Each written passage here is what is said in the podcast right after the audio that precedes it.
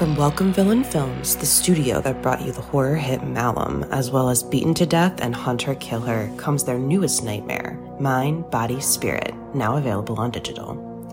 Directed by Alex Haynes and Matthew Miranda, and produced by Dan Asma, Mind, Body, Spirit follows Anya, an aspiring yoga influencer, as she embarks on a ritual practice left behind by her estranged grandmother. What starts as a spiritual self help guide quickly evolves into something much more sinister. As Anya becomes increasingly obsessed with the mysterious power of the practice, she unwittingly unleashes an otherworldly entity that begins to take control of her life and her videos. Now, Anya must race to unlock the truth before her descent into madness threatens to consume her mind, body, and spirit. During its festival tour with stops at Chattanooga Film Festival and the Unnamed Footage Festival, Mind, Body, Spirit garnered praise from critics who call it a found footage version of Hereditary and a knockout found footage horror movie for the live stream era. Experience the first ever yoga themed found footage horror film and don't miss the film viewers have called extremely frightening and upsetting. Available now on digital anywhere you rent or buy movies online, including Prime Video and Apple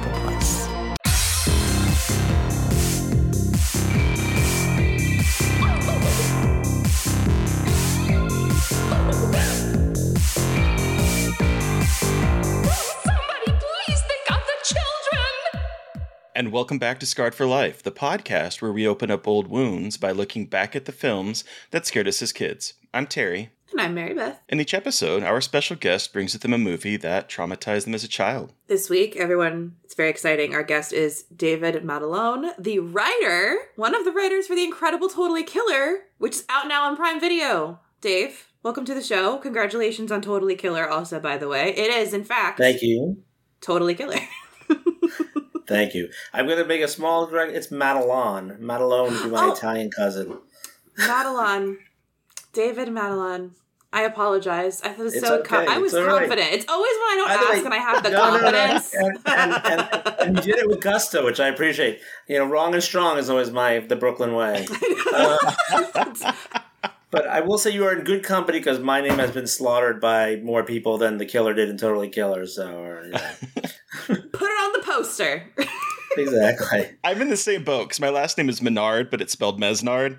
And Ah. so I just, I, I am constantly slaughtering my last name too. It's a good way to tell if it's a telemarketer or someone that knows it- me. yeah, it's a robocaller. Mr. Matalon. Um, actually, I had a kid in my class in grade school named Eric Fuckler, and he had a hard time of in life. And that was it was F U C H L E R. oh, it was actually no. pronounced- Yeah. But anyway, I'm not allowed to curse, right? Or I forget that. Curse away. yeah, just Oh my god! Sorry, just Yeah. ugh, sometimes yeah. I growing wonder up in that, people... that, that, time period with that name was he. I'm surprised. You know, I'm surprised he didn't become. I used to work with a colleague whose last name was was Cox, spelled oh. C O C K S. Oh, No! nice. Spelled no! C O C K S. Yeah. And the amount of times that his name would cause emails to not get sent because people think that, you know, the the profanity filters out of emails that companies have. Yeah. First Yeah. name Michael. Sorry. anyway. Oh my I god! love it. comedy thing or horror thing? so uh, yeah, t- t- totally killer. What's that? Um, so tell. So you are one of the writers, and also the story is by you and Sasha Perl-Raver. Can you tell us a little bit about how this project came to be and how you got involved? yeah, Sasha and I have been writing a few different a few different things together, and um, we wanted we had wanted to do something that was you know as they say in in my business familiar but fresh. Um, we were big horror fans and big, and then we were kind of like, what, what, what haven't you seen yet? What? Because I think we had seen Happy Death Day, and we're like, oh, that's cool, you know, Groundhog Day, and a horror movie, and I'm like, what? What movie uh, from our beloved childhood could we turn into a, a, a slasher fest? And then, you know, we both were, were big fans of Back to the Future. Who isn't? And then we were just like, what if we kind of mashed that up with Scream? What would that be like? And and then just kind of even just peeling back the sands of time and looking at the images of people what they were doing in the 80s versus now you know i have a son and he basically goes gets on his bike and has to wear armor you know whereas like we were like standing on our seats you know and like Yep. going through traffic and i mean i remember we found a picture of a of a woman in a parking lot of a supermarket had left her child laying across the back behind the headrest asleep with the windows down while she went into the supermarket. Uh, probably was a lit cigarette in the ashtray at the time too, and just we're just like it just became so many so such a ripe uh, world to, to kind of delve into and, and, and, and mix you know and juxtapose those two those two worlds, our world now and, and the eighties, which is kind of when so much horror really happened and really kind of Yeah. exploded, right?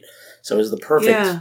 place to go, literally. as someone that I, I was born in 81 i you know lived somehow survived through the 80s as a, as a kid living i lived in alaska but it was all like freedom so i'm just like walking th- wandering through the forest alone by myself should have been eaten by a bear should have been killed many times by misadventure and I somehow survived. And so, uh, yes, I do know exactly what you mean about that time period. But what I did appreciate about um, Totally Killer is that it does not look at the 80s through rose colored glasses. I loved the juxtaposition of someone from 2023 coming back into the 80s and being like, wow, everyone is saying horrible things.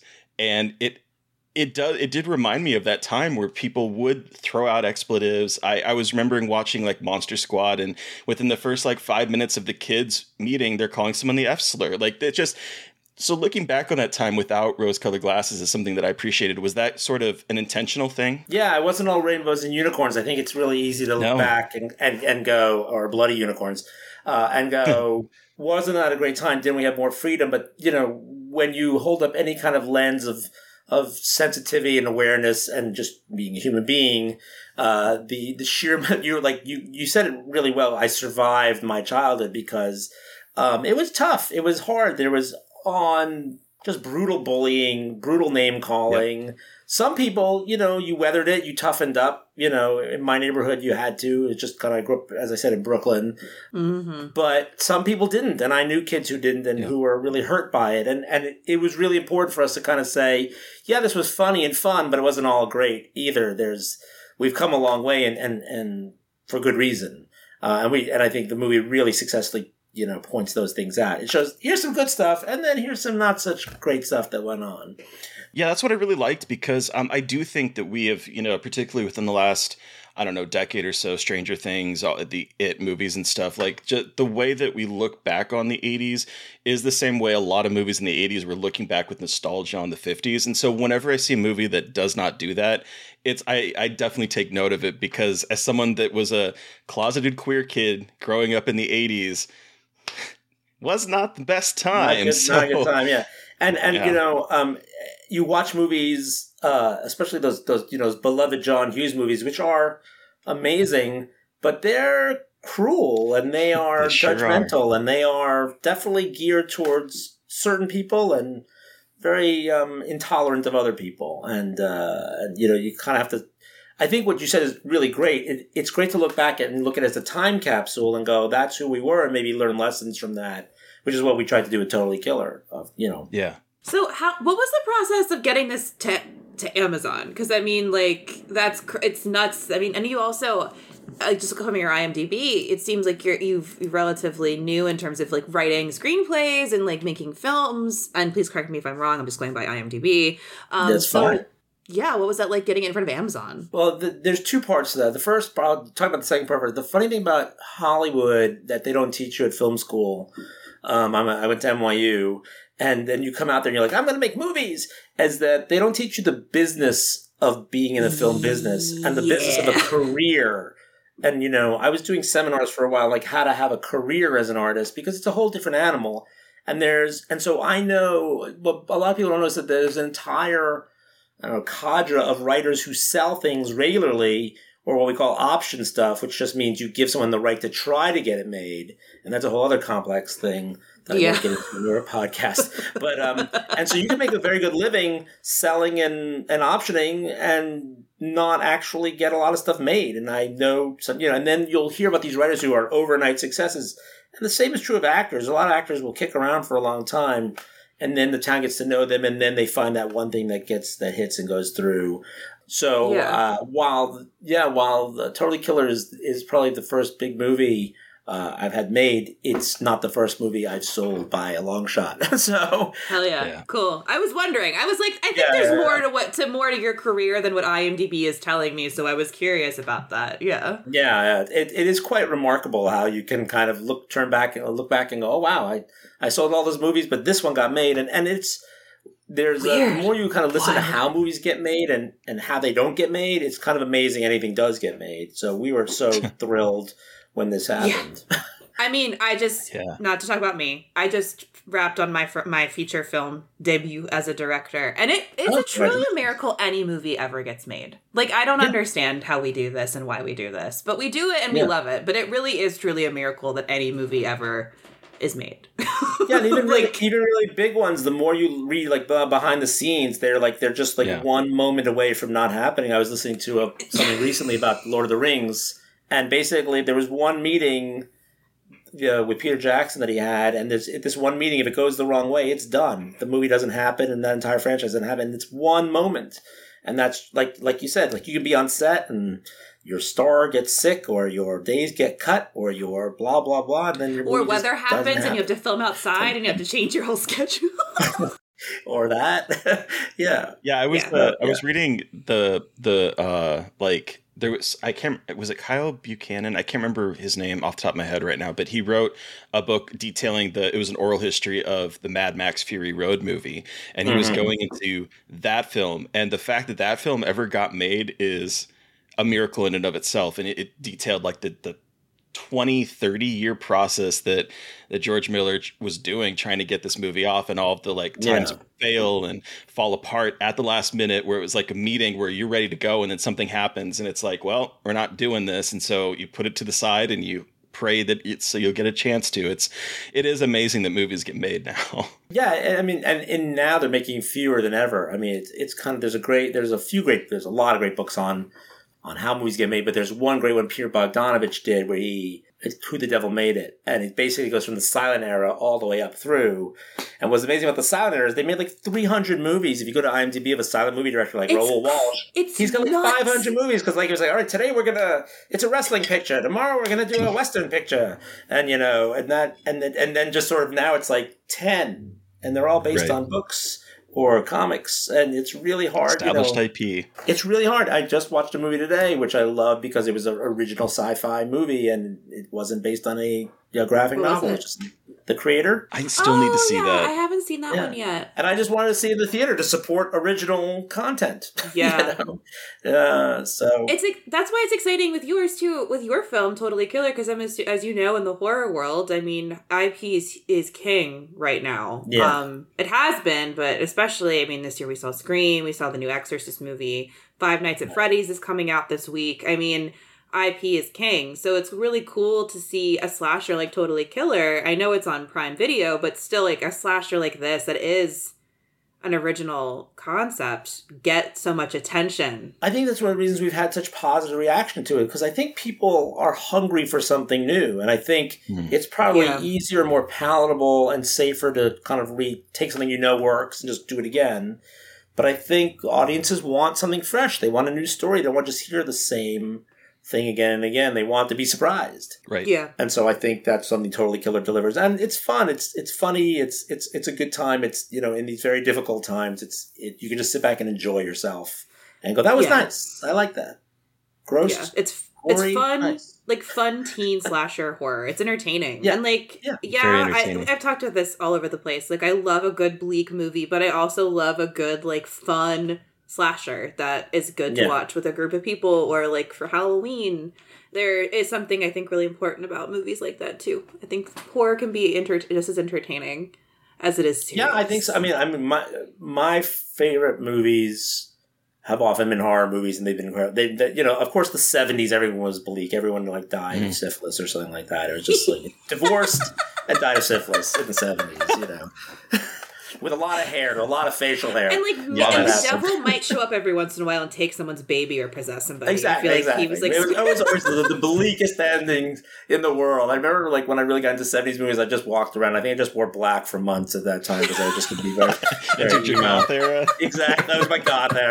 Exactly. Like, you know, it's all gonna not gonna work out. Um, someone called Robert Altman. Uh, but it was, but, uh, but, but, you know, it, and then the 80s came along and said, we can have horror, we can have fun, and things can end okay. And it can be, some, some people will be dead, but it, the people you like will be okay, and you'll, you'll go home and you'll have, you know, go out to Jerry's Nut Burgers or something like that. So I feel I feel like we we we I prefer upbeat endings, frankly. You know, uh, Yeah. to, to Lars von Trier movies, but um, but uh, I mean, no, I, I think he's a wonderful director. Don't get me wrong, but it's just like if I, for my I night. almost, I almost Yeah. bought Dancer in the Dark the other day. So oh that's yeah, that's just that's like a slow that's like a slow slide down a razor blade. That movie, it's like I know. I'm like, I don't know if I want to even buy this movie. Like, I don't know if I want it in my home. The energy that radiates off this movie in general, like, again, like you said, Yeah. starts bad and just Yeah. gets worse. Terry, have you seen Dancer in the Dark? No, I've not seen that one. I'm not as familiar with with his filmography. most movies don't end that horribly for the character, and that's the start of the movie. Um, yeah, she just like goes from worse to worse. It's just terrible. I remember seeing that in the theater, and then just like walking. I was living in Manhattan, and I was walking. I think I walked across the entire city, just like, oh, what am yeah? How will we ever? Yeah, recover? you're like, what do I? Yeah, I think after I watched it, I just sat in silence and was like, yeah. I don't know what you bought, do I just after bought that. flowers and gave them to people to cheer them up. Hope my gloom didn't bring them down. Like some happiness in the world, please. Exactly. Some kind of injection of a smile. Good God. Yeah. Ugh. Anyway, well, Anyway. so you are a horror fan. Did you grow up a horror fan? Like, when did you get I introduced to the did. horror I genre? did. I mean, I was I was kind of a bit of a latchkey kid, and Okay. uh, my parents were out a lot.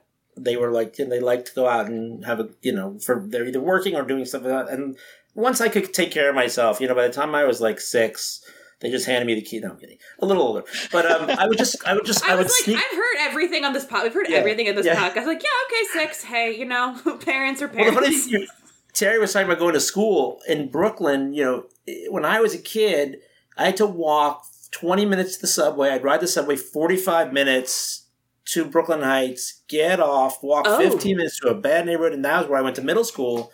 And I took my wife uh, on the subway one time, and I showed her, like, this is the road. She's like, I would never let our son do it. I said, well, I was like 10. She's like, I would not let him do it when he was 20. You're like ten. That's nuts. You were a ch- tiny child. You're like, it's New I York. was a big 10. I was a, I was a robust 10. Yeah, exactly. okay, pardon me. Sorry, a robust ten year old. I was actually I was a tiny child. I think someone mistook me for an Oompa Loompa once, but um, no, I was really small. Um, but anyway, um, no offense to Oompa Loompas, and it's tough. Um, so I don't even remember the question. I'm just going on. oh, horror, horror. So horror. Um, horror movies. Yeah, I mean, so I watched a lot of horror and probably movies I shouldn't have watched because there wasn't no one to tell me not to. oh yeah. I remember like getting the graphic novel, the Marvel graphic novel to Alien, and like there's like a spread where someone bursts. I see it. I'm like, well, I have to go see this in person, and I have to go. So I snuck because you couldn't get into rated R movies. So you had to like ask some guy walking by, like, "Hey, I'll buy you a beer if you get me into this rated R movie," and then he would get you in, uh, and he'd buy you a ticket. So, like, the good old days of sneaking into movies. That's how we. I mean, that's how I, I didn't do that, but other kids I know did. Of course. Um, I didn't buy yeah. people beer, but I definitely got people to sneak me into movies. I'll own the full fact. I was a little shit. I sn- I figured Yeah. out all the ways to get into the horror movies in high school. No one was Yeah. keeping me from seeing that shit. No- Yeah. My parents wouldn't take me. I was like, no, I'm going. No, no, my mom still won't go see but she won't go see Totally Killer. I mean, you know, so she. It's like my parents. They're like, we respect it, but we will not Oh, be yeah. viewing it. my mom's like, I know it's good because you wrote it, so I know it's good. So I'm sure. So congratulations. Have her press play and mute it in the background so at least you get to play on Amazon. She can watch like three minutes of it. Um, so I like. I mean, I loved horror, and I. I mean, sci-fi horror. I feel like they're kind of you know in-laws to each other. They live next. Mhm. So I was a big sci-fi, Oh, yeah. a big horror person.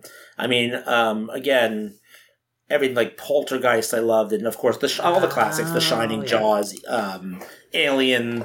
You know, all the biggies. But then uh, I loved Halloween. Halloween, and my my neighborhood my first of all, my house looked like the Amityville Horror house. So when I saw the Amityville Horror, I didn't Oh, sleep for like a week. Yeah, yeah.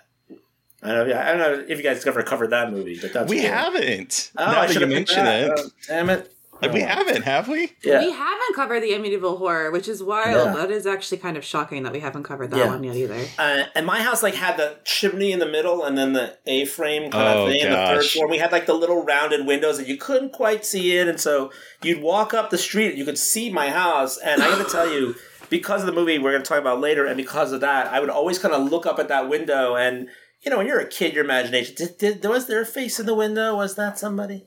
So, um, and my neighborhood looked just like the Halloween neighborhood. Like we had very similar trees and blocks. So I was like, it was a very rich childhood full of terror. Wow. Yeah, I can imagine.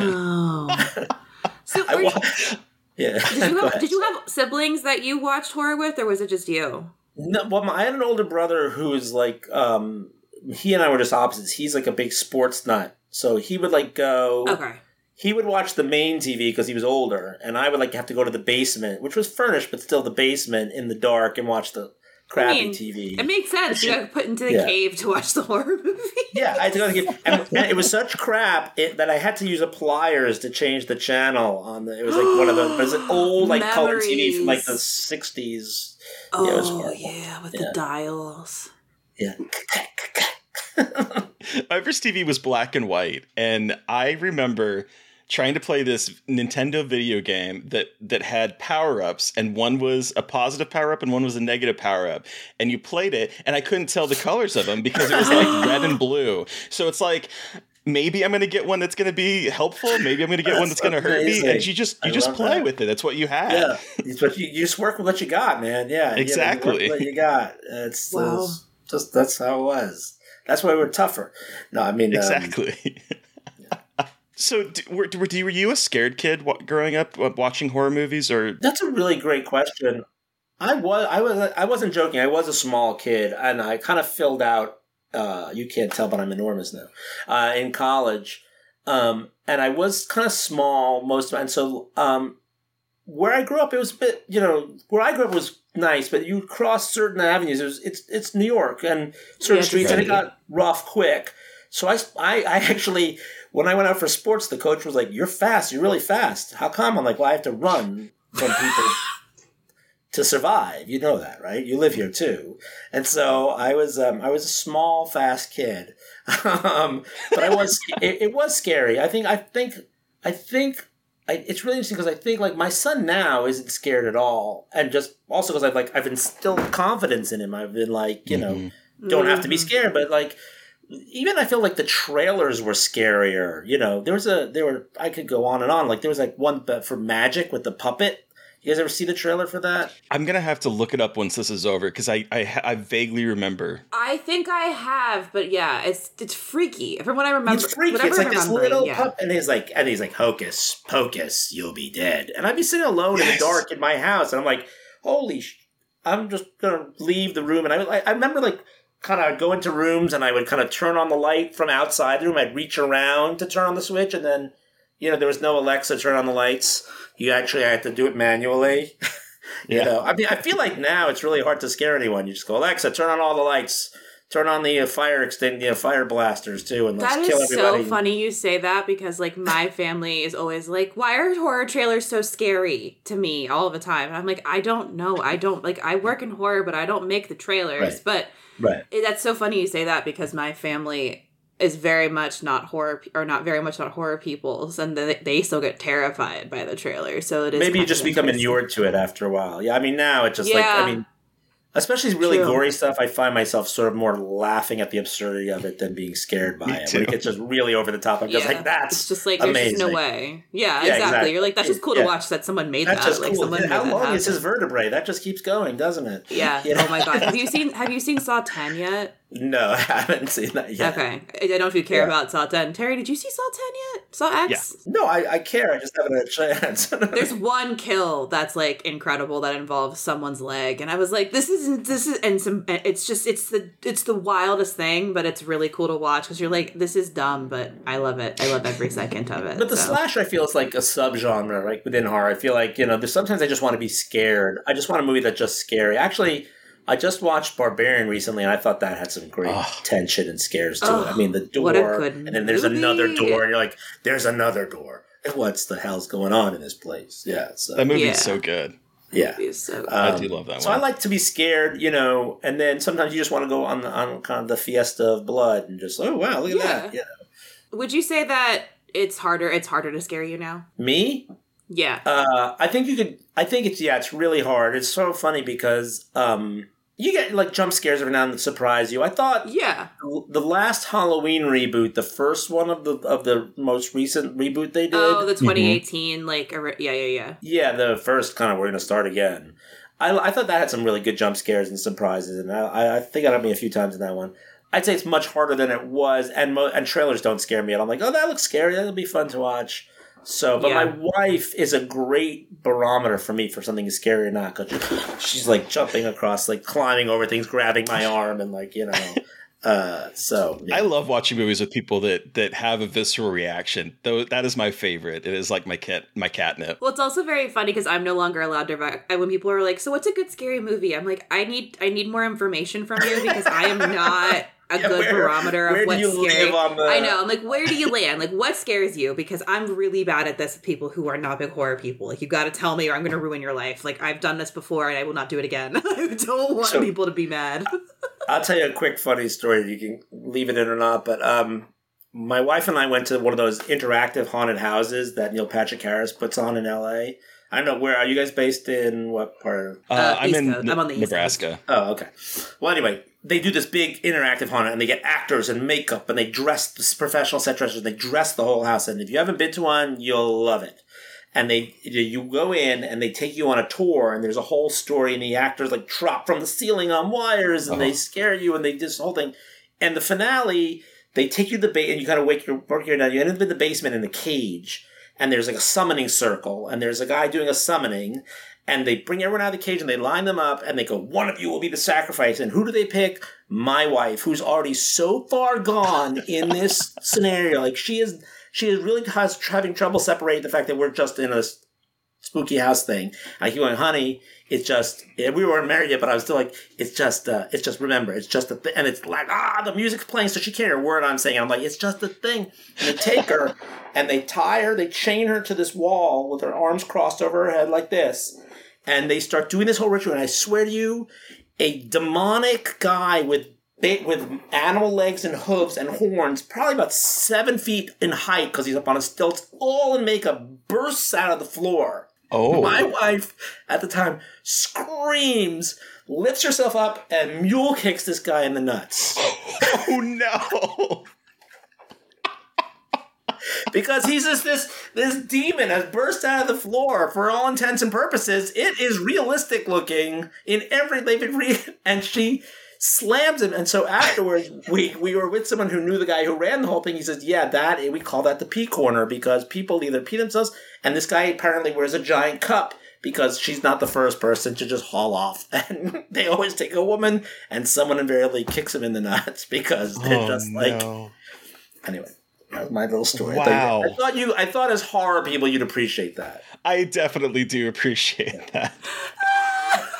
I'm sorry it's off topic. No, that's No, I there's just- no off topic just- on this I podcast. was, you were already when like the story, like oh god, and then you're like, and then the man appeared. I'm like, oh no, not the tall man. like that's a recipe for disaster. He like, literally looked like the Tim Curry in Legend. He was just enormous, and like he full on de- demon appearance. It was, I thought it was Holy quite shit. entertaining. That's awesome. that is awesome. That is awesome. Um, on that incredible note, Dave, we talked to you about your horror history, but what movie did you bring with you today as your Scarred for Life pick? Uh, when a stranger calls, the Carol Kane version. The Carol Kane Yes. version. So, listeners, you remember on Little Cuts, we talked about this. Our mini episode talked a little bit about this. So, we're excited to have an, a whole main episode about When a Stranger Calls. And for those unfamiliar, a psychopathic killer terrorizes a babysitter, then returns seven years later to menace her again. Oh, classic. All right, so take us back. How did you see this movie? How old were you? Why is this your scarred for life pick? I want to hear your horror story. So I'm probably about eight or nine. I'm home at our house in Brooklyn. We live in a three story house. and the house had these big windows that looked out. First of all, we had a driveway on one side, we had an alley on the other, and then you'd look out across the street, and you it just looked out on the big empty street with the amber street lamps, you know, just glowing. And th- those lamps in those days, I just I don't know if they deliberately did it, but they never felt very bright. Now I feel like everything's you know white, hot, ultraviolet beams Yes. spotlighting you. But those days, it was, so you you could kind of luckily get a little bit of light directly on it. And I remember um, I was home alone. My parents had gone out. My brother was probably out at a friend's house, and I was like, I'm gonna watch TV in the. We had like a TV room, so I was gonna up to the TV room and watch it. And I had my little dinner stuff, and I. As I always said, I reached around the corner to the dark room and I would flick on the light by reaching around the corner and make sure there's no one in there. I mm. turn on the TV and I turn on this show, and at the time you did, you just watched what was on. You didn't get to choose. And I think the other stuff just wasn't that good. So like, I'm gonna watch this. This seems good. It's about a babysitter. What could go wrong? And and vaguely, I remember being at camp or somewhere and someone telling a similar story. And the creepiest thing about this story is the moment when the babysitter is calling the police and she keeps getting the creepy calls, and then the cops say, He's in the house. Get out of the house. Um, we had a phone in that room, and it was one of those old, you know, dial phones that had a really loud ring that sounds like it's um, like a movie sound effect ring. And I was watching that movie alone in that room in the dark, and the phone rang as I'm watching it. And I literally got up Oh. ran downstairs to the kitchen, grabbed like a, a, a what's like like a, one of those things that you use to stab like meat when it's on the barbecue, like a little prong Oh thing. yeah, like the poker Oh, thing, yes. poker whatever. I don't like know. a big poker, like the closest thing I could think that felt like a weapon to me that I wouldn't kill myself with. And then I ran up to my room, but I didn't want to slam the door, so I kept the door open. I turned the light on. I just sat in my room with the light on, just waiting there till someone finally came. I think it was my brother who came home first. I was like, "Mark," and he's like, "Yeah." I'm like, "Oh, oh okay, okay, yeah." He's you okay? Yeah, yeah, yeah. I'm, I'm great. I'm fine. just been sitting here in my room for an hour and a half, waiting for you to come home. So that was my terror. And the funny thing is, like, if you go back and watch it, it's not terribly terrifying now. But that conceit, and when you're young, the idea that you know um, someone someone could be calling, and also the other thing was in our house, the stairs wound like we had three floors, as I said. So you come up around the stairs. There was a landing, and then you go second landing. You come to the second floor, and then it wound up again. And the third floor was where my parents slept. But if the lights were out, it was just dark. You just looked up, and it was just dark up there, and the door would be open, and there was just a whole floor of dark where I'm sure all the monsters live. Every demon lives All there. along. Every ghost, every Yeah. monster, they live there in that dark room. So I used to like kind of walk by it. I would like kind of put my hand by my side of my face to avoid it. Yep. I did a lot of that. Sounds like yeah. me as a kid. Um, Yeah. so thing. yeah. holy shit! Wow. So Well, did, yeah. did you not watch the rest of the movie after after that moment? No, I, I I never saw. I actually it wasn't until later in life that I watched the rest of the movie. I think I got like just through that first part, and I was like, oh, there's a whole murder thing here, interesting. And then I think when I was older, you know, in high school, I watched it again. But uh, but at that time, that was it. You know, once it got to about the point where he goes to the asylum, right? I think he goes to an asylum, and then. Mm-hmm. Durning shows up and he breaks out, and I was kind of watching that, and then the phone rang, and I was like, no, nope. nope, Okay, Nope, so I'm you done. basically saw the actual horror part, and then you saw the police procedural part that is also the most depressing part of the entire movie, which is about how people who are mentally ill are treated like shit and thrown out onto the streets Right, and then commit the crimes again because they don't have anywhere else to turn. This Exactly. movie- yeah. I love that this movie has a 2006 remake that is just the scary part and not like the entire back half that's police Right. procedural and also like sad social drama. Right. The Like- ending has a pretty good scare. The ending has that does. the bedroom scare. Yeah. It does. Yes, that's a good point. That's a good point. The ending does have a very good scare. A movie from that time, it's hard to do those scares now because like they've been done. So like, Yeah. like oh, you're like oh he's there or that so so everyone guesses it. So you know like, but but that time it was it was pretty good. It is really interesting you mentioning like the lack of caller ID and how this movie is so it's so easy to be scary in the, the 80s and well this this was 79 because we didn't have caller ID and it was and I know we've seen t- plenty of ways in horror where you get around that. But still, there's something about that threat of like answering answering a landline and not knowing who it is and not being able to tell who it is. I know Star Six. Yeah. Star Six Seven was that the one that you called? Was it Star Six Star? 69, I thought. Okay, Star. Six Seven. Which one was Star Six Seven? Was that blocking your number when you called somebody? I don't remember, that a- but I I do know know. Star 69 I because prank called enough people in high Miss school Cleo. that I should remember. um, but it is something so scary about that, like not being able to know who it is and just hearing that creepy voice. Have you checked on the children on the other end? Especially as a girl who babysat a lot as a child. This movie.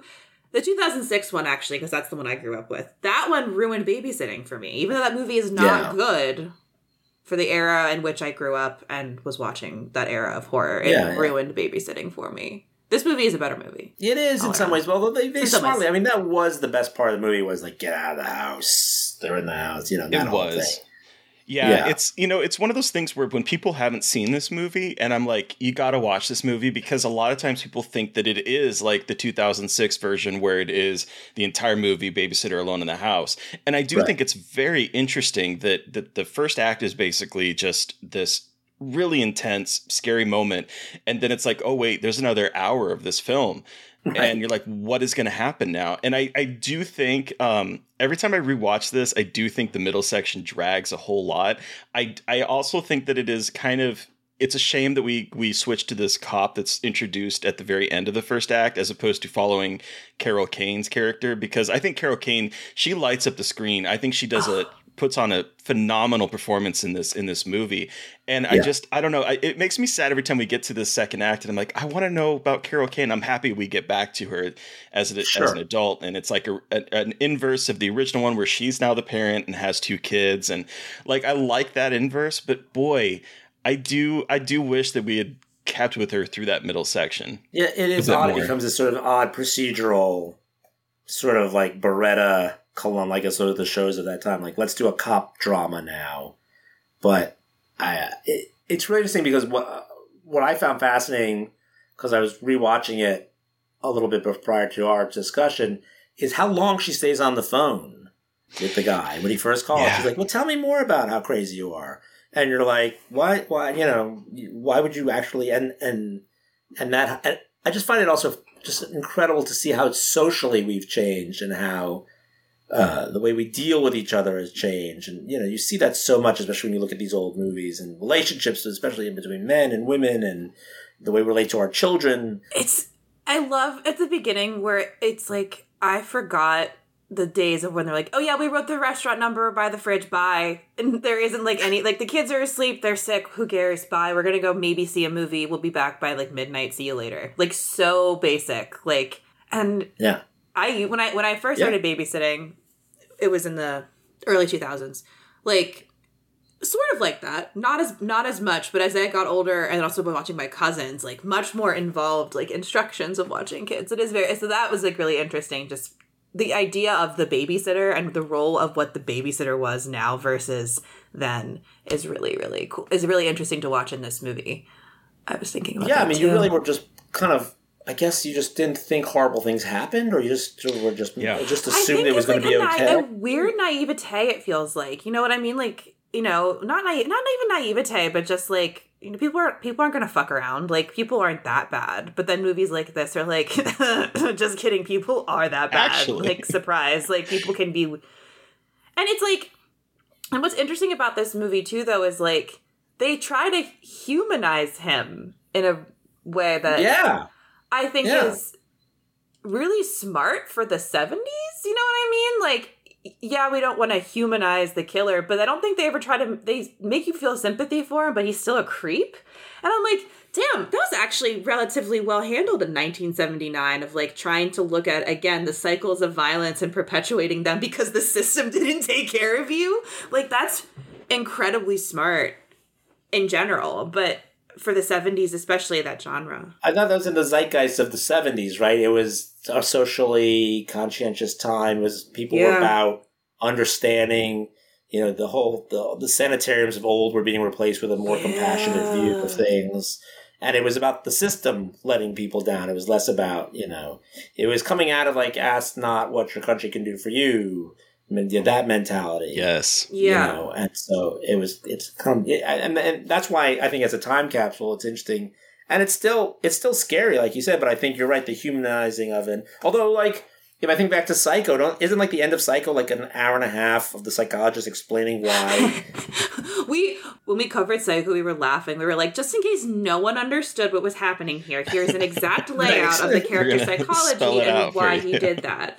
And it's like yes, But again, like there's this really interesting thing of giving us access to the killer without making him necessarily the good guy. But you still empathize because again, like you said, we're seeing how the system's at play here and how society, which can be incredibly cruel, is kind of creating these monsters. Like and that's terror and I think that's a terror that's a terrifying reality, but I also think it is our reality. And this movie really smartly does that. I mean, obviously it's not perfect, but I think again it's a really smart look at like, well, what happens when these guys get out and you don't do anything to like support them when they're out? Like what happens? And if they're violent again, like are they to blame? And I do think that's a really interesting conversation to have. We don't ever have that with slasher villains because again, like we get like No, Michael Myers and Freddy, but here it's a really interesting kind of discussion about all of that.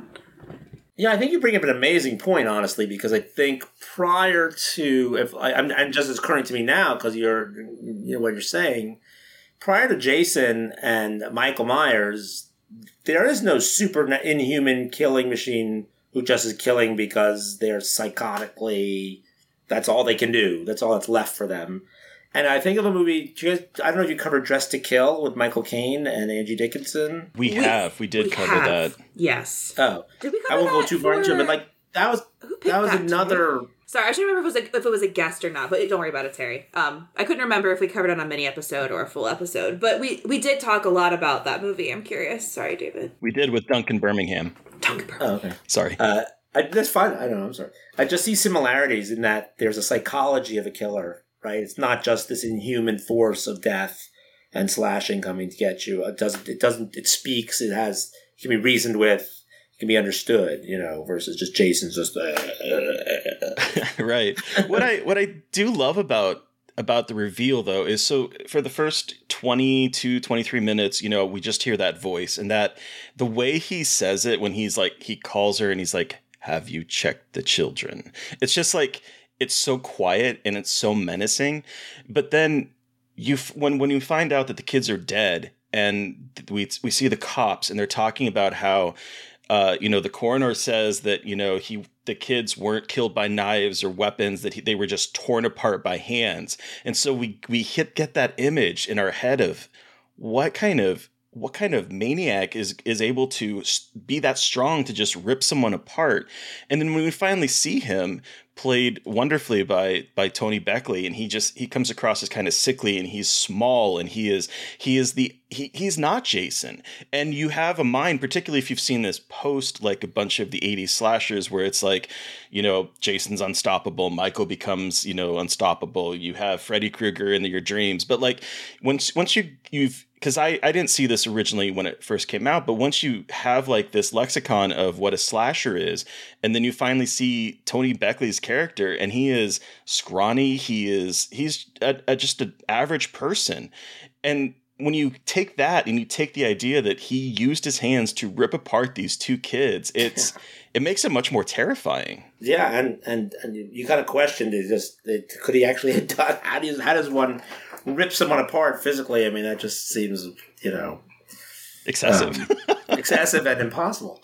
Um, but yeah, I, I think that's interesting because it does go against type, and your does it does defy your expectation. I think that's smart on their part uh, in terms of you know casting. Yeah, he has almost a Rorschach vibe, right? Is yeah, he he does. does, have, yeah. But like even um Norman Bates, you think of I mean, I know Norman Bates was a more handsome, like he's very handsome and disarming, but again, like he's the skinny kind of like gangly nerdy looking guy. Yeah, The other thing I was gonna say was this I just connected I don't know why I'm just connecting it, but like Black Christmas and When a Stranger Calls are like great double feature because this is like this guy reminds me Kurt the character reminds me of what Billy from Black Christmas would do or be. You know what I mean? Like I I have a feeling Billy from Black Christmas could tear a child apart limb from limb.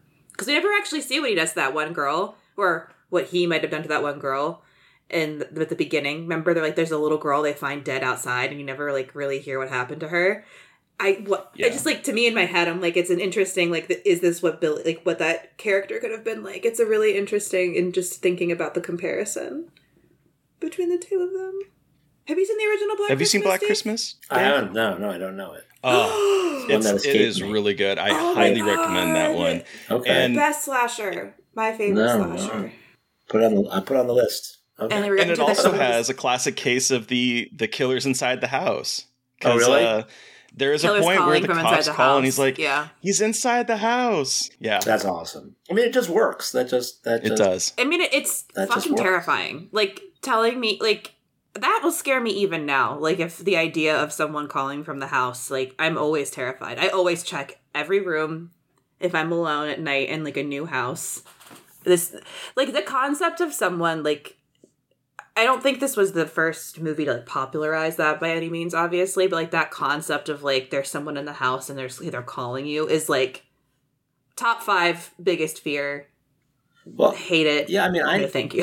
caller ID like destroyed the crank call. Right? You can't be like, "Hey, it's your uncle." Like, no, it's not. It's you. I see your phone number. No, no, it's your uncle. No, no. No, You know, Star. That's right. really Star six anymore. seven was how you could block your phone number, so you could still prank call on your cell phone. Because when I got a cell phone, you couldn't prank call anymore, Right. but you still use the landline that had the caller ID. So I used the star sixty seven, so we can still prank call oh, people Oh, you in go. high school. It's so funny because in writing Totally Killer is like think about all the things you can't do. Like there's no cell phone, there's no house camera. You can't just use your Wyze Cam. You you know there's no texting. You can't instantaneously contact Google. You can't Google anything. Like you can't look things Yeah. up this quickly. my mom was like, you know, a long distance call was expensive. You stood in the hall phone and your mother timed you while you talked to another place. Like it's three dollars a minute or whatever it was, you know. And it's just such a different world, you know. It's just so. uh So it is interesting to see, like, and it's so funny because almost every good horror movie you see, my cell phone's dead. My cell phone's dead, like, because you got to get rid of that thing, right? Got to get Right rid of away. it. hmm Yeah, Oh yeah. no Yeah. I uh, man, uh, I was as I was watching this movie again last night. I was thinking back to, I was thinking about how ominous they portray the phone in this movie, and every. Yeah. time it rings, like I did find a trivia point where every time it rang, they would kind of increase the volume, so it was quiet, and then it was becoming more Oh. menacing. Oh, Twenty two minutes were going on, and I was watching this and I was thinking, man, I remember this. I remember this phone, and I vividly have this memory of being. I, I think I was like 14 or 15, and I was home alone, and I answered the phone, and it, I thought it was um, some guy that lived up the street, um, some older guy that was friends of the family, and I was talking with him, and he's like, "I'm, I'm not him," but it was it, the conversation started taking a more of a menacing turn, and Oh, wow. I I just remember like hanging up finally, just just freaking up and hanging up up up the phone and just being like absolutely terrified and no way of finding out who that person was. And to this day, it's you know it's a mystery. I don't know who was calling.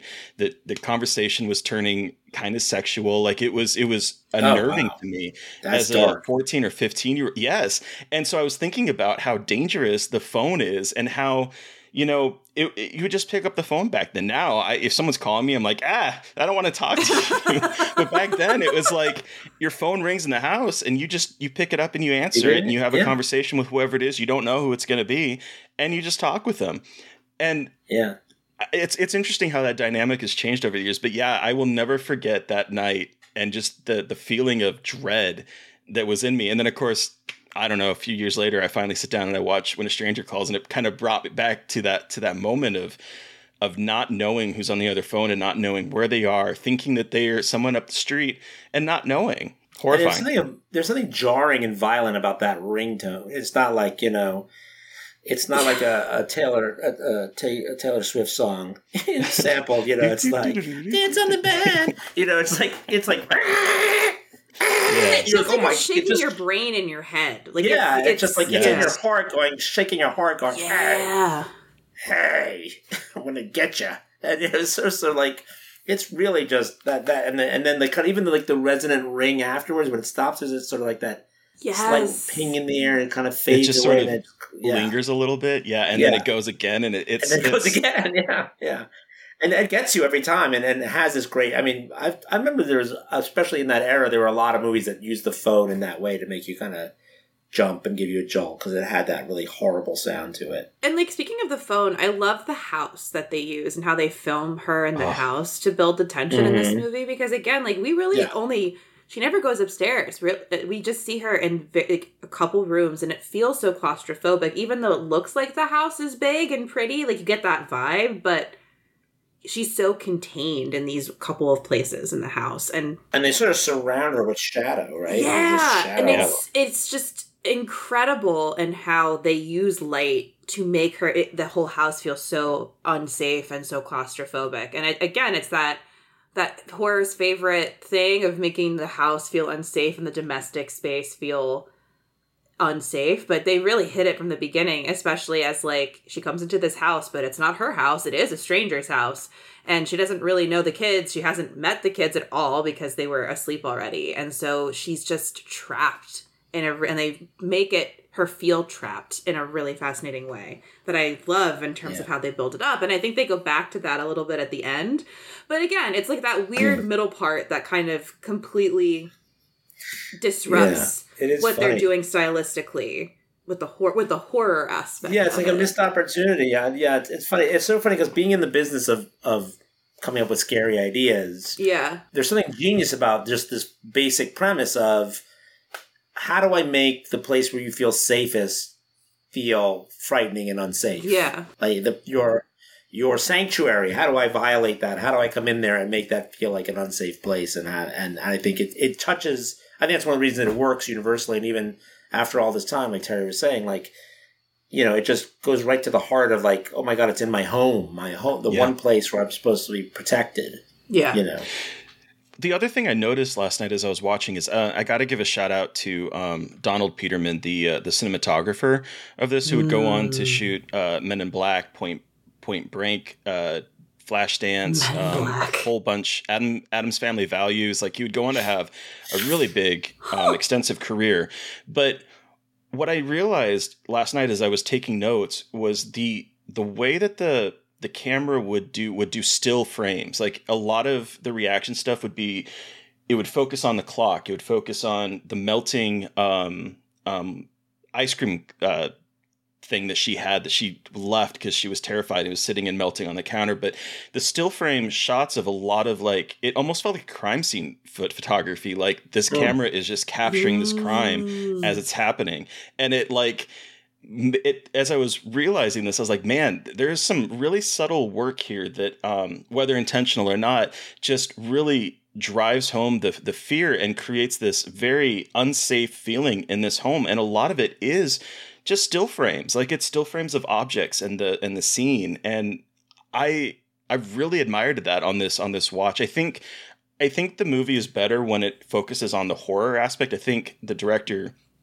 and I think the script is much better when it is dealing with the more personal horror stuff as opposed to the police procedural that happens. I, but when it works, it is so it is so effective. yeah, hard yeah, agree. I am curious have have either of you seen uh, When a Stranger Calls Back, the sequel? No, It- like it- now you mention it, I feel like I had heard of it, but I don't remember it. Yeah, so it came out in 1993, I want to say, and it is sort of um it, it's like a it feels like a remake as well as a sequel to this where we have like Carol Carol Kane comes back, um, Charles Durning comes back, but it follows a very similar pattern to this movie where we're following this this um, babysitter who is dealing with a man that is uh, knocking on her door asking to to come in because he says that his car is broken down. And she says I will call the auto place. And she goes to the phone and the phone line is cut.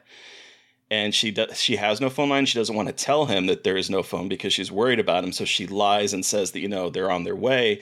And as she's moving around the house she realizes that things have moved in the house and so she's Oh, realizing wow. that there's someone inside the house with her and so that's the opening for that and then it uh, once she survives like this movie, she's going to college and she's traumatized, and we're following her, and she gets introduced to to uh, Carol Kane's character who starts to help her, and it like ties everything together.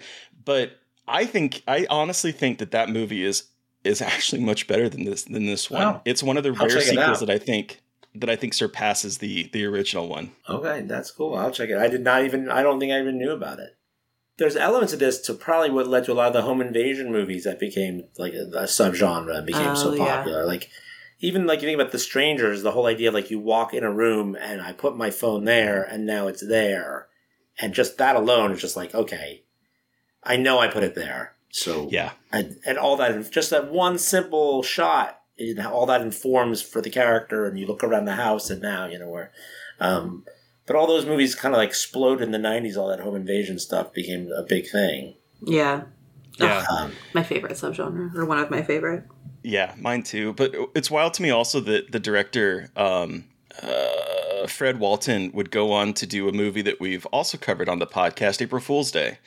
Same director Oh. as April Fool's Day that we've covered Oh, on the funny. That's podcast. right. He did do That's April funny. Fool's Day. I love that movie. That movie is great. that's hilarious Is there anything else you want to hit before we wrap up and give this our rating out of five? just that that you know you guys can also check out i did do uh, an action horror zombie thriller on crackle called the Cl- called the clearing it's now on crackle as a, a indie movie i directed which was an adventure of itself. We were talking about getting movies made and uh, that's why i was curious how your experience was because you know once you get out there and and you you know you're on set and you're like all right i have a kid practical effects, 50 extras, and 10 stunt people, and I have a half a day to shoot the entire scene. Let's go. I did not So- have to worry about that. But the movie that. came out great. It stars Liam McIntyre from Spartacus. He was Spartacus. Hmm. He's an awesome actor, and it's it's like a high octane, action packed survival horror thriller.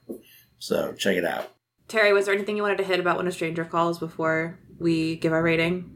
I think the one last thing is when we were talking earlier about um, the kind of humanity of show, a little bit of like giving us a little bit more about the killer and kind Yeah. of humanizing him a bit. There's this one very striking moment where he is at the homeless shelter and he is naked and he is staring at himself in Oh, the mirror and he is like having images back and it made me wonder if if he doesn't remember because like they go through all the things that they've done to him. Like he was electroshocked 38 times. He's been on all these different pills. And it made me wonder if he was like when he got out of the uh, the asylum that like he forgot everything that that he had done. And it was this moment of staring at himself in the mirror and then realizing all the stuff that he did and kind of going back to his his his roots. Because it's like all of a sudden that is when he goes after Jill again, and that is when we we move into the to the finale. But it is this really heartbreaking moment of him just staring at himself in the mirror and then curling into a ball on the floor of like sadness. And it it's, it mm. just really it really struck me this time on this watch. Yeah, it's interesting because we are essentially chemical, right? We're made up of, of, a, of a fine balance of chemicals. And when one of those things goes out of whack, you know, someone like that, you, it's horrible what he does, but is he in control of it? Is he in control of, him, of Right. himself? And what does a compassionate society do with a person like that? I think it's easy just to say, you know, the obvious answer, but if we are a compassionate society, is it, you know, is it his fault? I mean, clearly it's horrible what he's done, but if you are not in your right mind because of whatever trauma has been inflicted on you, you know, it's, I think it, it certainly opens up more complex um, questions and things. things that, you know, Yeah. Well, it's Food not for like it's like the Clockwork Orange effect almost of like Alex DeLarge Mm. getting programmed to no longer be violent, but then like what happens when the world is violent back at you and like you can't defend yourself anymore and like what does that look like and how and this watch was definitely I also think my my mom had the same job she has now um when I watched the movie for the first time, but my mom works for she um essentially runs a restaurant that employs um unhoused or previously unhoused people who also have addiction issues. So it's like a lot of that kind of idea of like um mutual aid of like employing people who might have harder times getting employed whatever and like i hear a lot of stories about how my mom has to confront how fucked all these systems are and how like little people care about people who are unhoused and mentally unwell and it was really bad during the pandemic. And so watching this after hearing all of her stories after Mm, the pandemic yeah. is just like what- Jesus, like things have not really like yeah, we can get to the nitty gritty that things have gotten like better, but things are by and large very similar. I, I actually have a question for you guys, just your opinion. Do you think, because like modern horror movies, it's very clear who the bad guy is or bad bird, you know, bad monster, creature, stalker, and there's no bones about it. This that person needs to be stopped by any means necessary. But a movie like this, which kind of makes more more ambiguous, right? You're you're given a look into that. I mean, how does it make you feel as a horror fan? Do you like something like this, or does it make you just give me give me a clean, clear enemy that I can chop up and shoot and run? You know, uh, or does it make it more? Um, I, Less you know, palatable. I am here for give me the monster, give me the Freddy Kruegers, give me the Jasons that you know are bad. There's nothing. We don't need to humanize them. They're just monsters, create killing machines, whatever, what have you. But my favorite are the the stuff that makes you think and makes you sit afterward going, who is the you know who is the villain or the more gray, morally gray areas. That's that's my kind of area that I love to sit in. Is that more morally complex? I do think that there is a problem um, right now where there is either media literacy issues or there are people that need to have characters be shining bright or dark, deeply dark, and just have them hit each other. But I, I, I don't know. I, I, I feel like there's a lot of us versus them in in movies today. And I do love seeing a movie that kind of waits. Well, let's let's take let's let's examine that. Let's kind of live in that gray space in between those two. And so uh, for me, I would much rather have a movie like this in that regard. interesting. Yeah. I, I agree. I I love a bleak ending. I am all about movies that are like incredibly morally gray and confusing and make you think like that person actually kind of sucks and they were the lead character. Like what does that mean in terms of like what we just saw? And I love that. I love being able to see from the perspective of complicated like maybe not even good characters, but and I like learning about the complexities of that. I think there are so many ways to do that without it being like, look, feel bad for the person. Like you can do these kinds of movies and and still be able to empathize, but also still see they're bad. And there are, I think, there are a lot of great examples of this. I think this movie is definitely a good like early example, and I think that that trend is continuing. And again, like Terry said, I mm-hmm. do love a good like bad guy movie. Like those are very entertaining. But if i'm looking for something to like really get into my head it's the one where it's like very much more ambiguous about who is bad who is good. And maybe there isn't really one good or one bad. And we're all just kind of fucked up.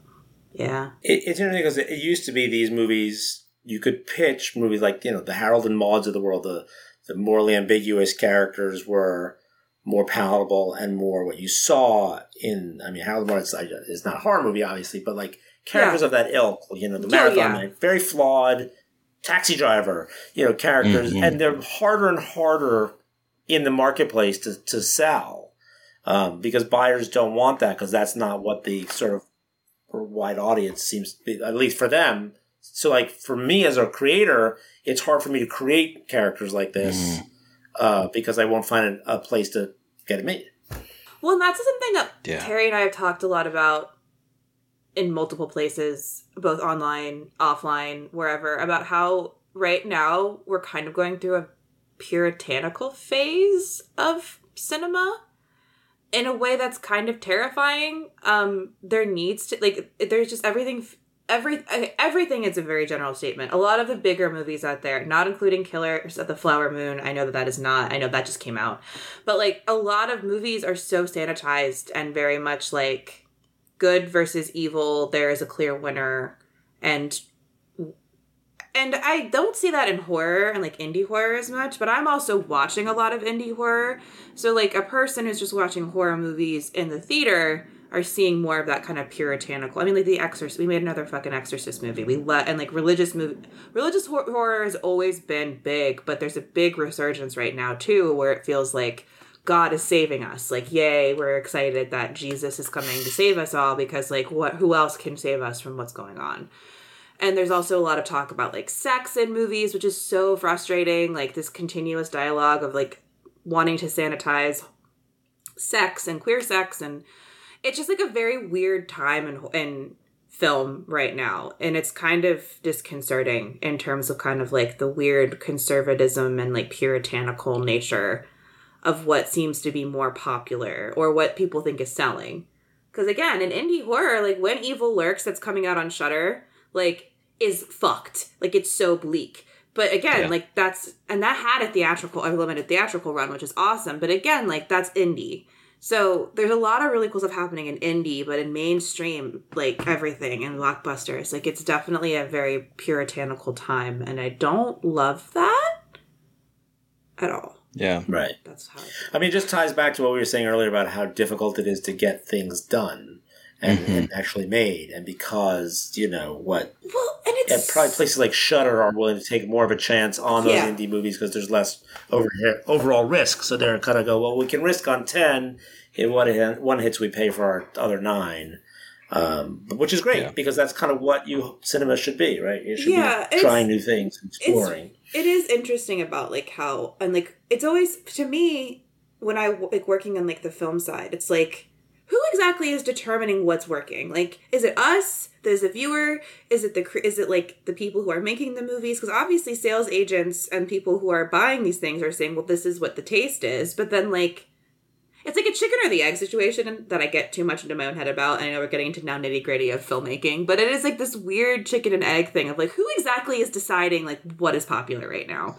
Like, Well, I, I can tell you in Hollywood, but but I can also say that the market since I started, the reasons and the way the reasons movies are chosen and the way they make money has changed significantly yeah, over the last couple of decades because the advent of streaming, the collapse of the DVD Yeah. market. yeah, yeah, yeah. Okay. This is not news. I'm not saying anything anyone hasn't told you, but but because of that, it's there's a very specific group of people who are deciding unless you're able to distribute, you know, via some streaming or streamer independently. But um, Yeah, yeah, that's Okay. that is an issue. I mean, I think you I think you've touched on a real thing because because used to be if I made a movie and I made it for twenty million and it didn't do well in the box office, I could just make it on international sales for streamers. I mean, sorry for um, DVD, DVD, DVDs and stuff. Yeah. Yeah, yeah. But now I can't do that. So now, how do I tell my investor I'm going to risk twenty million of their dollars without that built-in market? I can always say, look, we'll always make it.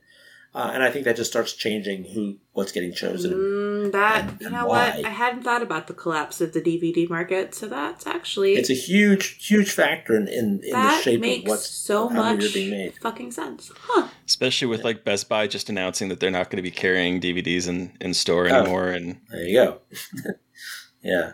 I mean, that was like one of the way, reasons. The, that was one of the deaths of the mid-budget movie. You know, why rom-coms started going away. Why a lot of these sort of Mm. genres that you're seeing in, that streamers will make because they're palatable because they're in that 10, 20, 30 range, but are really hard to get an indie investor to say, "Hey, look, put in 30 million. I hope you'll get it back." Um, so Okay. that's why you're seeing a lot more independent horror. Like, well, give me a million, and there's less of a risk. Uh, you know, Fuck, overall, I made mine it's for still someone's- fifty it's still a mil- thousand. It's still a million of someone's dollars. yeah, oh, there you go. But It's still a million of somebody's money, but yeah, you know, it's not nothing. But I'm just saying that's pro- that's why the shape of the market has changed, and the, and the filmmakers have had to adjust. The, not just Yeah. the directors, but the producers. You know, I mean that's a whole. You can have a whole podcast just on how that market, I've, since I've joined, has shifted and and changed. That's so And again, if you want to have a career as a creator in it, you can go, well, I'm going to do what I want, or you can follow the market and try to get things made. right. It's a tricky, Yeah. tricky business. Shit. Art meets commerce. It's Yeah. not show friends, it's show business. I d- yeah, huh. Man, okay, I'm not gonna keep talking about this. I could talk about it forever, Sorry, and we no, no, don't apologize because I got it. I got excited talking about it because whatever.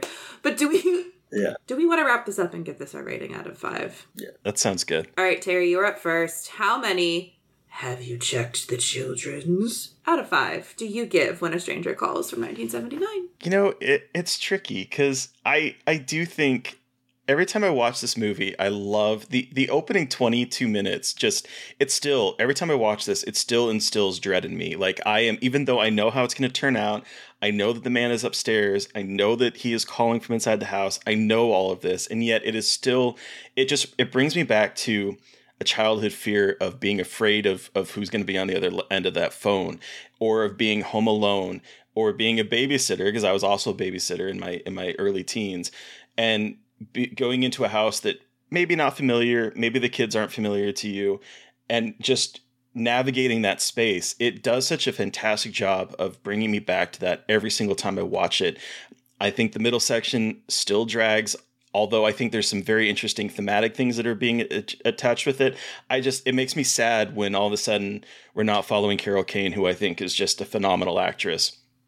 And we don't get to see her until the the finale, and I'm just like, what happened to her in all those years? I want to know about her life.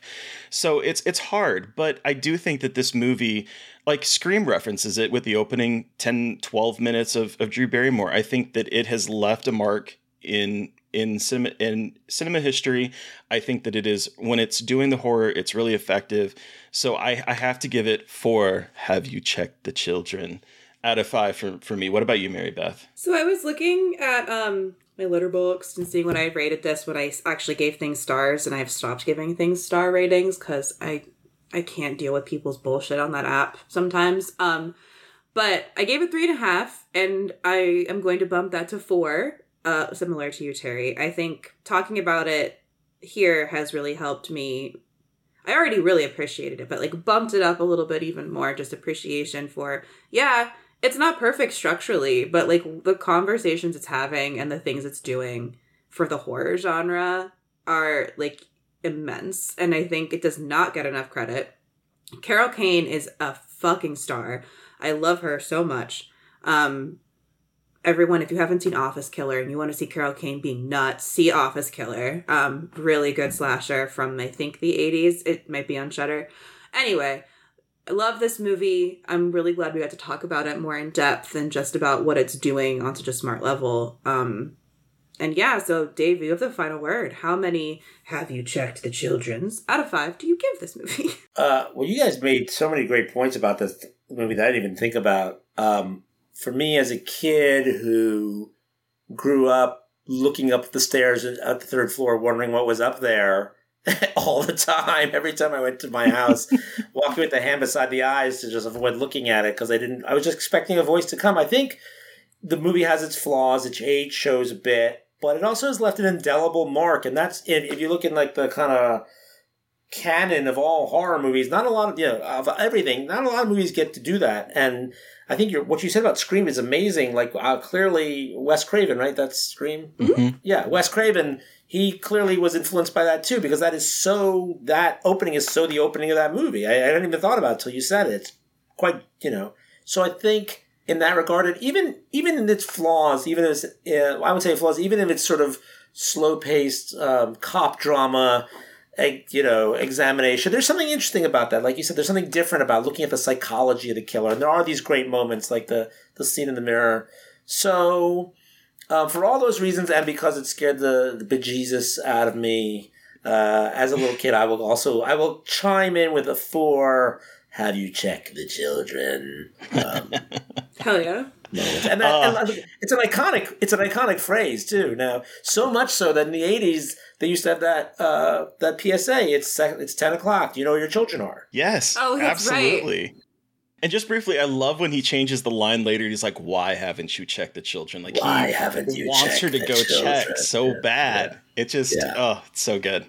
Yeah. Well, Thank you so much, Dave, for joining us to talk about When a Stranger Calls. Where can are you online? Where can our listeners find you if you are?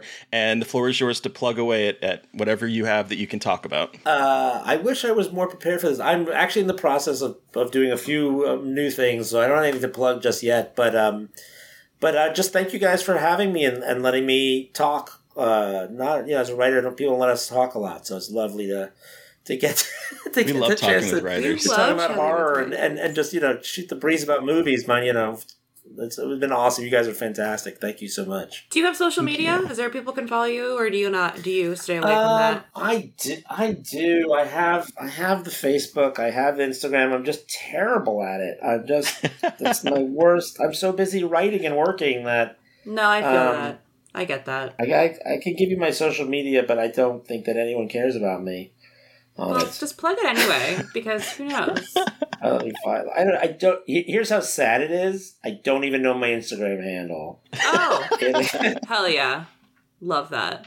Well, and That's everyone also totally I'm, killer. I'm, I'm, I'm sorry. I'm Matalon Graham is my Instagram, but I don't post anything on there. I'm on Facebook, I guess. You can find me under Dave Matalon on Facebook, but Dave, Weird. But um, Facebook. yeah, I'm. I know. I, I TikTok. I don't. I'm just not a big poster. I'm. I'm There's too much. It's just like too much content to create. But everybody watch Totally Killer on Prime Video, and then also watch The Clearing. who wants to see what kind Crackle. of Belgian waffle I'm eating? You know? yeah, exactly. Sorry. Sorry. You're good. Yeah, please do watch Totally Killer. I will plug that. Totally Killer is amazing. You'll have a great time. It's a fun ride, and uh, check out the Clearing on Crackle as well. All right, listeners, you've heard from us. We want to hear from you. What was your experience with When a Stranger Calls, the original, or the 2006 one? You know, either one. You can send us an email at scarredforlifepodcast at gmail.com, or you can reach out to us across social media. I am at MB McAndrews on Twitter and on Bluesky. And I'm all, I'm at mb.mcandrews on Instagram. And I'm a Gaily Dreadful everywhere. And then, of course, follow the podcast if you haven't already. We are at Scarred Podcast on Twitter and Bluesky, and at Scarred for Life Podcast on Instagram. And please don't forget to review, rate, and subscribe. And if you want to help support us, we do have a Patreon. Woo. Thank you to Eric Power for our artwork. Thank you to Sean Keller for our music. Thank you, everyone, for listening. Please stay safe out there, but most importantly, stay creepy. And until next time.